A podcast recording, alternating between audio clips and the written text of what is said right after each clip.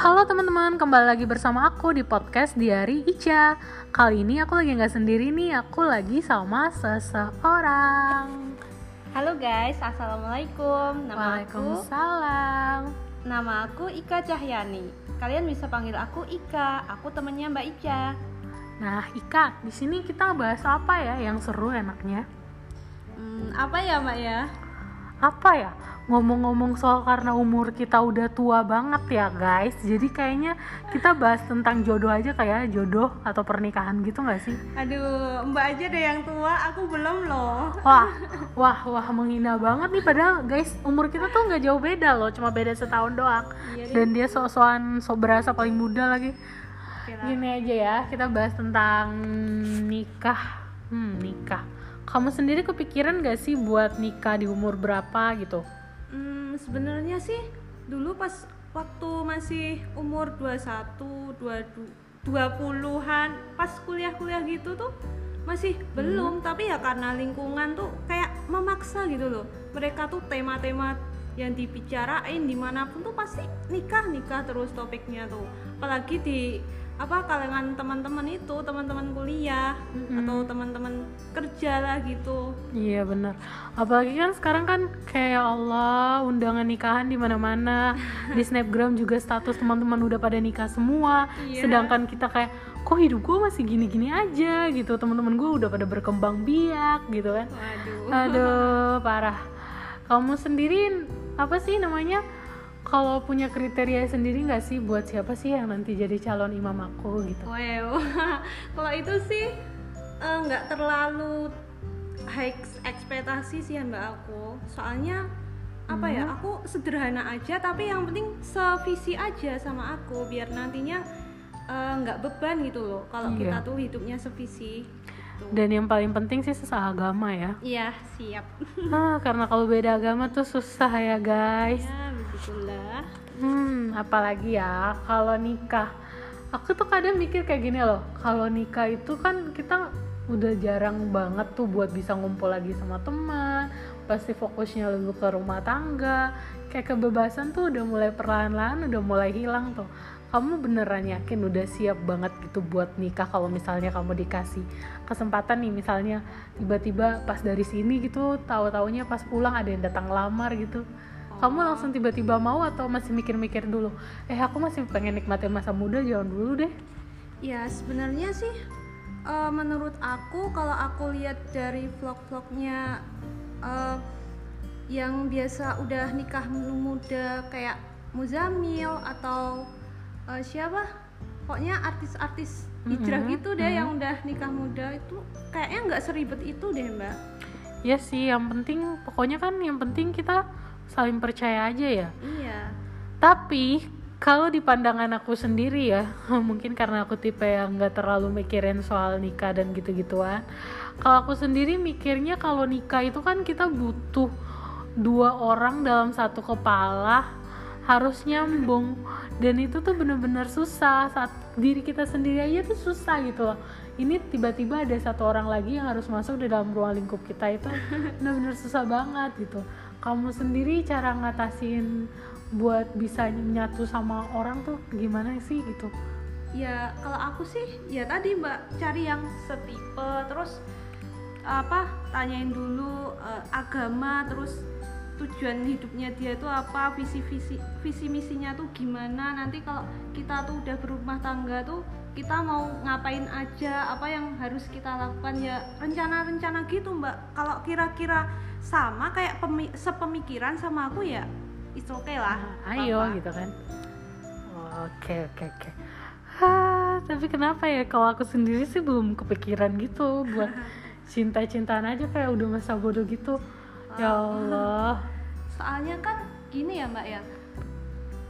Apa remaja sekarang kan banyak kan ya kasus apa pacar-pacaran terus itu bikin itu kan sebenarnya bikin itu mbak Zina, kan? Heeh, zina terus nanti ujung-ujungnya kan Amin. hamil di luar nikah ya gitu-gitu itu kan malah banyak banget dampak negatifnya Negatif, kan ya. nah terus apalagi kalau umur 20 lebih sampai 30-an tuh kan eh, syahwatnya kan bener lebih tinggi. Eh, eh, puncak-puncaknya gitu. Nah makanya itu mbak. Untuk menghindari dari Ah, itu ah. mending menikah. Mending iya daripada gitu pacaran guys yang nggak daripada halal. pacaran. Iya. Kamu sendiri kalau ngelihat orang pacaran tuh gimana sih tanggapannya iya. Kalau dari perspektif kamu kan banyak tuh pro kontranya.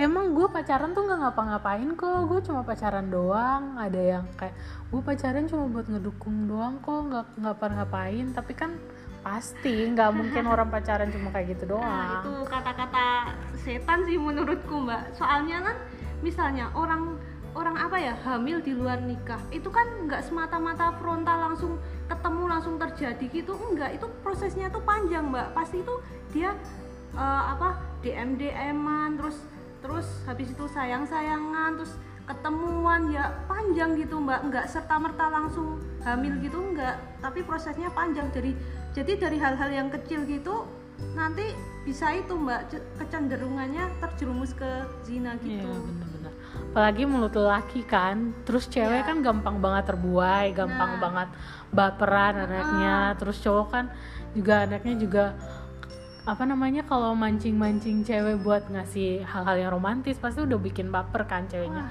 iya, jadi ceweknya banget susah tuh. banget tuh lepas sama hal-hal yang kayak gitu iya biasanya tuh emang yang apa tergantung tuh emang yang ceweknya udah yang gampang kelepek-kelepek juga Mm-mm. kalau sama cowok yang emang apa ya baik terus apa ya kayak suka membantu gitulah terus langsung baper.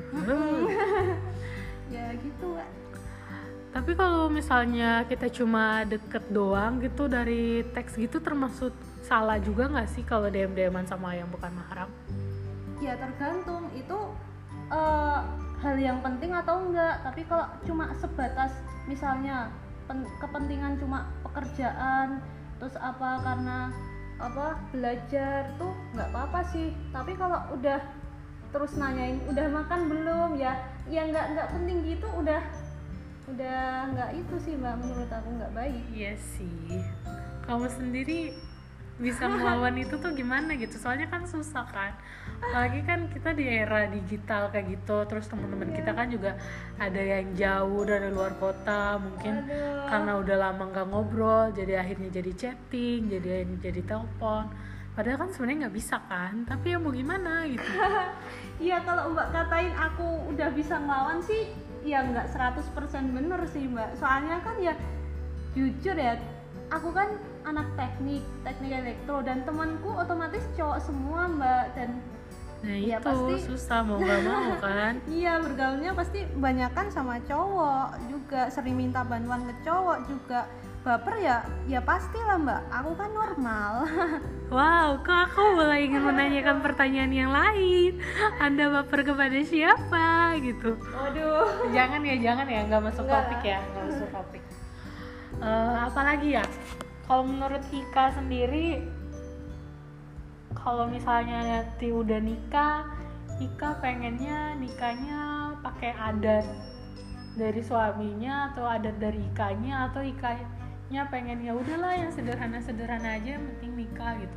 Nah gini mbak, soalnya kan eh aku kan udah hijrah nih ya, alhamdulillah ya Bismillah aja, Iya. Bismillah aku ini baru mulai hijrah, jadi aku pengennya yang eh, sederhana aja sih mbak, jadi nggak ngadain resepsi yang besar gitu, Oh, tapi cuma apa Keluarga. pengajian. Oh, nah pengajian. soalnya kalau pengajian kan eh, bisa dipisahkan ya antara cowok dan ceweknya. Nah gitu mbak, jadi lebih terjaga.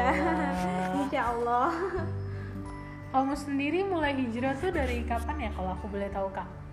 Eh, kalau aku sih ya belum lama ini sih. Pas aku semester 3an lah gitu. Itu kamu dapat hidayah atau tiba-tiba kayak Ih aku kok lama-lama kayak gini bosen gitu. Coba aku cari sesuatu yang baru mungkin aku perlu sesuatu yang baru yang gitulah intinya. Nah. tiba-tiba jadi pengen hijrah. Nah itu tuh jadi ceritanya gini mbak. Jadi dulu tuh pas aku eh, lulus SMA jadi itu aku kayak kan itu benar-benar masa pencarian jati diri kan ya mbak ya Ah. nah itu tuh aku selalu merasa kayak kehilangan sesuatu gitu mbak kayak ada yang harus aku cari apa tapi kayaknya tuh semua tuh nggak ada yang ya istilahnya nggak tem gitu.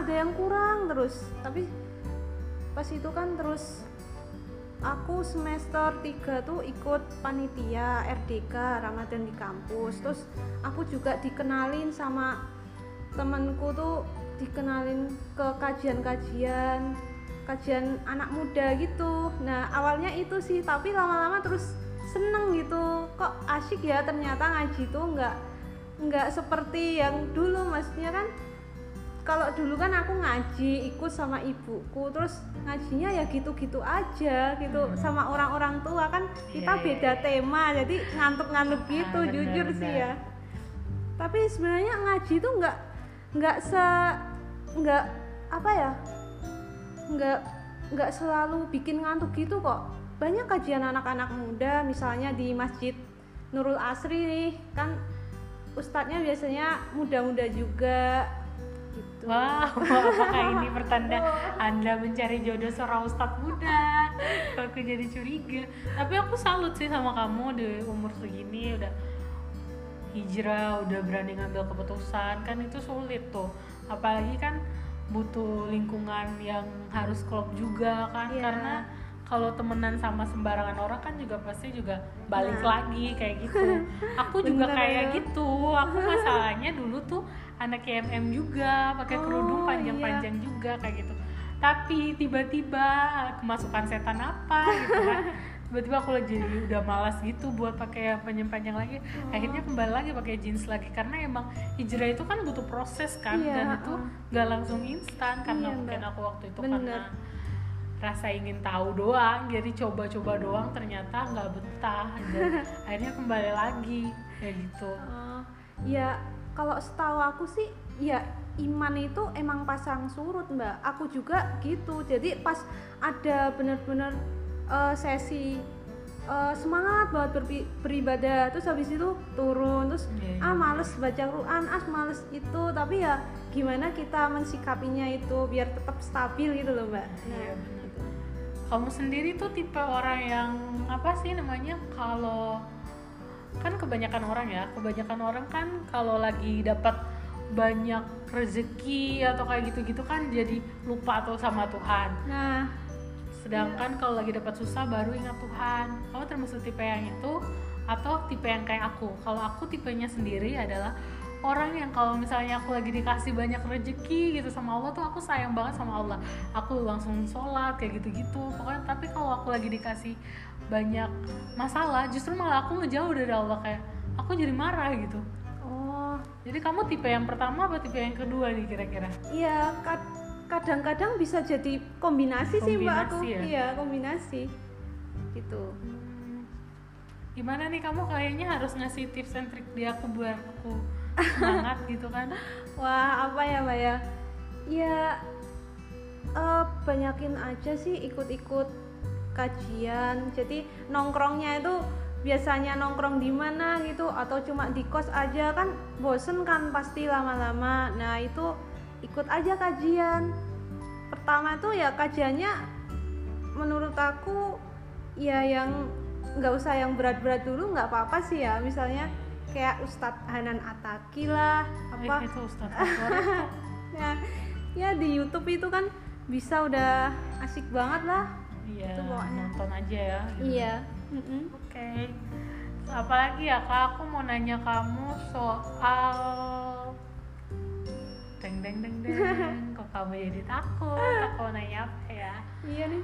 Aku mau nanya gimana cara kamu menyikapi masalah kalau ada satu masalah datang di hidup kamu. Mensikapi masalah. Ya apa ya mbak ya? Ya berusaha menghadapi aja soalnya kan apa Allah kan nggak bakalan eh, ngasih masalah ke hambanya di luar batas kemampuannya. Itu kan ada hadisnya tapi lupa aku ayat berapa itu. Ya gitu sih. Tapi manusia tuh ya, kadang kalau dikasih nikmat lupa sama Allah, Ha-ah. dikasih susah baru ingat, dikasih susah marah. Dan kadang tuh kayak banyak orang yang protes gitu, kenapa sih di dunia ini tuh harus ada si kaya harus ada si miskin harus ada si gendut harus ada si kurus harus ada si tinggi harus ada si pendek kayak gitu gitu kan. Menurut kamu kenapa sih Allah nyiptain manusia itu berbeda? Ya soalnya ya beda itu kan indah mbak.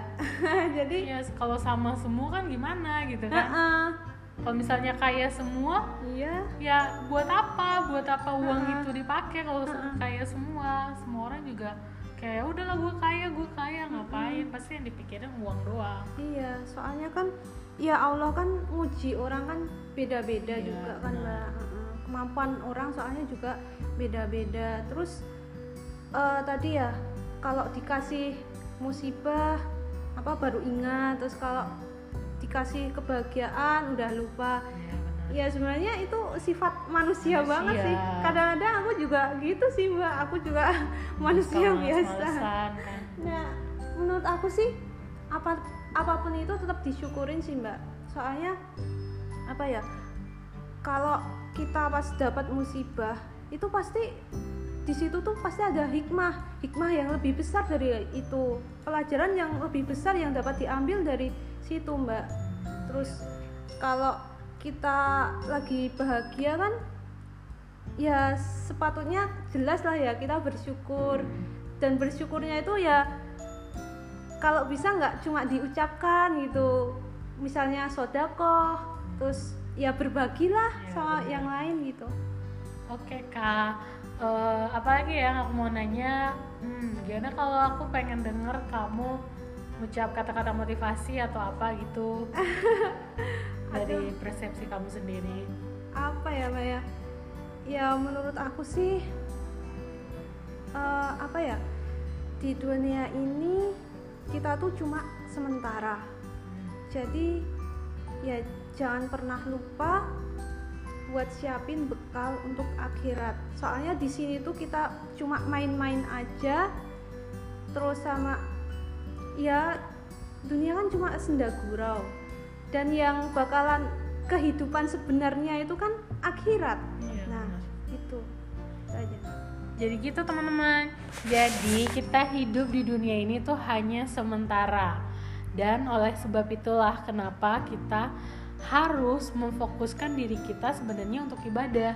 Tapi kebanyakan manusia di bumi ini terlalu menikmati dunia hingga lupa kalau tujuan mereka diciptakan hidup untuk menampung bekal sebelum mati. Itu aja dari kita, kurang lebihnya mohon dimaafkan. iya Ika terima kasih ya udah join di podcast aku. sama-sama mbak Sekian itu dulu dari podcast kami dan di lain waktu kita akan bahas hal-hal yang lebih seru lagi. Dadah.